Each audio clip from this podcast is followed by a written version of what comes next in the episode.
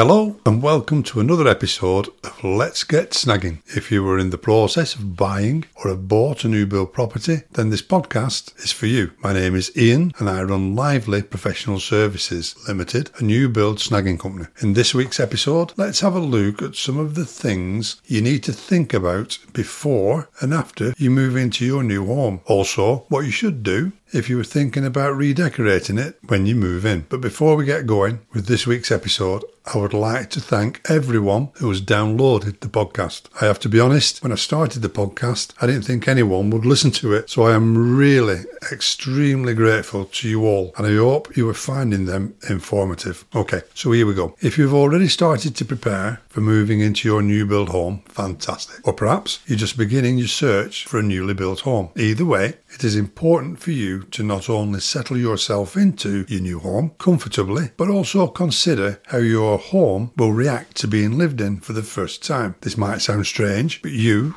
and your new home are going to have to learn to live with each other. Moving into a new home at any time is stressful, but moving into a new build home can be more stressful than normal, whatever normal is when you were moving house. There are a number of things I want you to think about, especially if this is your first new home. This is on top of everything else you will have to be thinking about, such as removals, insurance, changing address, letting your friends and family know your new address, and so on. It can be overwhelming, to say the least. On top of this, you will have your moving day, and on that day your mind will be all over the place because you don't know what time you are going to get your keys, your removal company is asking for a time they can have access to your new home, and so on. It's a minefield. Then, as we all do, you're going to utter those immortal words, I am never doing this again. Don't worry, you're not on your own, we all say it, but we're going to be doing it again sometime in the future, that's for sure. So once you've settled into your new home, certain things are going to happen. One of the things to remember is new Newly built homes are now built with airtightness testing. This is to help them be more energy efficient, which means that if your new home is not properly ventilated, it could cause poor air quality and a build-up of condensation in your new home. We actually spoke about this in episode eighteen. Condensation is not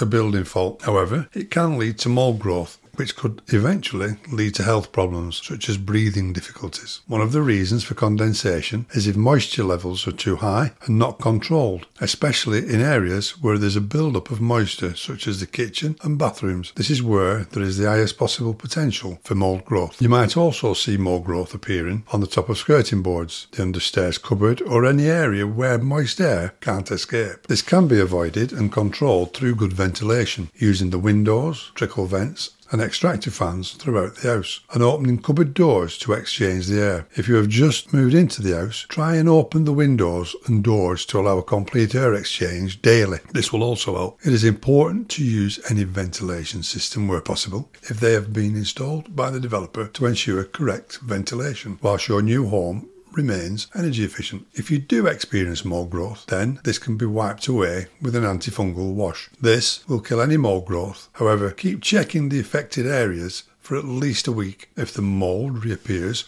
wash it down again until it disappears. Once it has disappeared, you can redecorate any areas. If painting, use a fungicidal paint, and if you are thinking of wallpapering, make sure you use a fungicidal wallpaper paste. If you have noticed mould and mildew on carpets or clothing, you should dry clean them. Try not to disturb mould by brushing or vacuum cleaning, as this can increase the risk of respiratory problems. One way to prevent mould growth returning is to make sure you are controlling the condensation in your new home. There are some simple steps you can take to help minimise the impact of the drying out process and air quality. We have spoken about letting your new home dry out and what you should do in another podcast. Here is a simple checklist to remind you of some of the things to do. one. Do not block external air bricks or vents. two. If possible, leave windows or trickle vents open slightly. three. If you are drying clothes inside, open your trickle vents or windows slightly to let the moisture out. four. If possible, do not dry wet clothes on radiators. five. Wipe away condensation on windows and glass or metal surfaces. six. Close doors when bathing or taking showers. Number seven, make sure to use and switch your extractor fans on when cooking, bathing and showering, and leave these switched on to overrun for at least fifteen to twenty minutes. Eight, ensure there is sufficient airflow behind furniture and anything you have put on the walls, such as pictures. And nine, open wardrobe and cupboard doors slightly to allow any moisture to escape. If you are experiencing condensation in your new home, remember this is normal and is part of the drying process. Remember, we also create condensation ourselves when we breathe, so here are a few more tips you can use to help. Number one, close kitchen and bathroom doors to prevent steam going into cooler rooms. Two, open your windows and doors daily to allow a change of air. Three,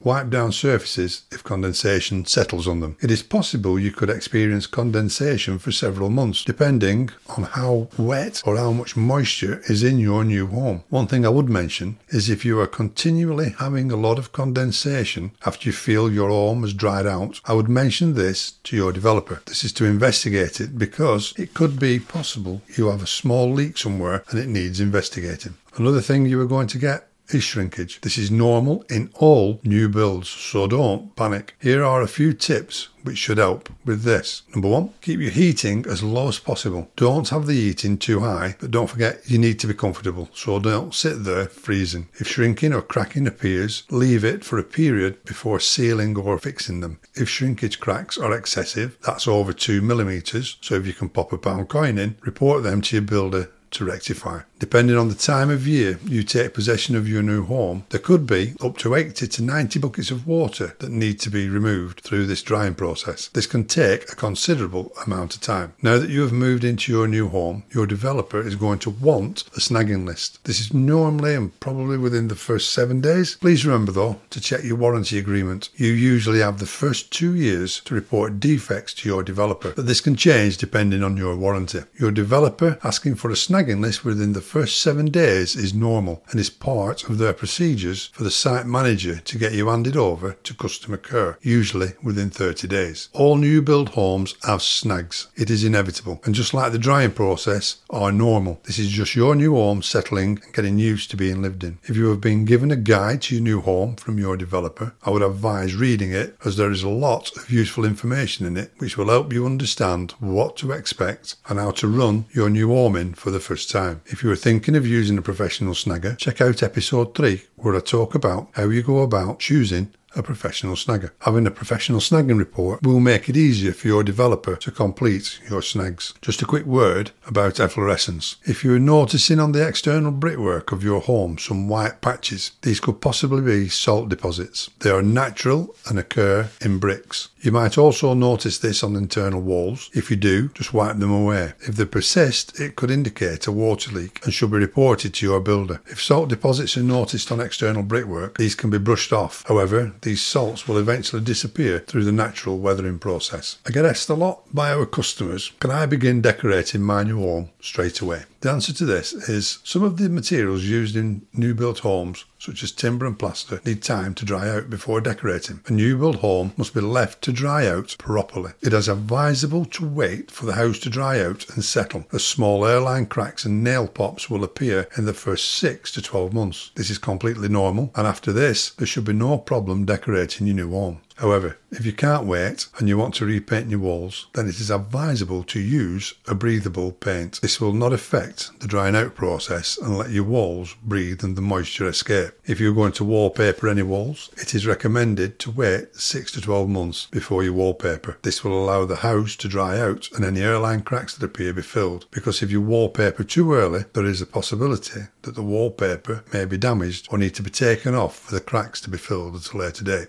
Here are our top tips if you are going to be decorating your new home. One, choose your paint or wallpaper. Number two, check your walls are smooth with no bumps or debris on the surface. Three, if necessary, size the walls to seal the new plaster. Four, have a clear workspace to hang your wallpaper. Five, align your pattern and spacings before you start. Six, do not cut your first piece exact, give it extra. Seven, keep everything clean. Eight, be careful and around switches and sockets. And nine, don't forget to set up your equipment before you start. If you're going to be painting and wallpapering your new home, here are some of the things you will need. Obviously, number one is wallpaper. Two, wallpaper paste. Three, paint. Four, container for your paint if you're going to be using a roller, five paint brushes and roller, six lining paper if you're using it or sizing, seven get a tape measure, number eight the paste roller, a paste roller or brush, number nine a dry brush, ten a spirit level or a plumb line, number eleven a trimming knife, twelve a seam roller to keep the seams or the joints in the wallpaper nice and tight, number thirteen a pencil, number fourteen scissors, number fifteen something to stand on such as a ladder or a stool, make sure this is safe and gives you enough room to reach the highest parts of the wall, and number sixteen a pasting table. Before decorating your home, it might be advisable to make sure all your snagging has been done. You don't want to paint or paper a wall and then your developer comes in and spoils it when they're fixing your snags. I hope this helps and has been helpful. I would like to thank you for listening to today's podcast. Don't forget to subscribe if you haven't already, and please share the podcast with friends, or if you are a member of the Facebook group on your development, could you please let the group know about the podcast, as other new build home buyers might find it useful. Also, if there is anything you would like me to cover or have a question, then please drop me an email to socials at lively professional services, don't forget, or one word, dot co dot uk. And if you want to know more about what we do or would like more information, you can visit our website at w w w dot lively professional services dot co dot uk. So until next time, see you soon.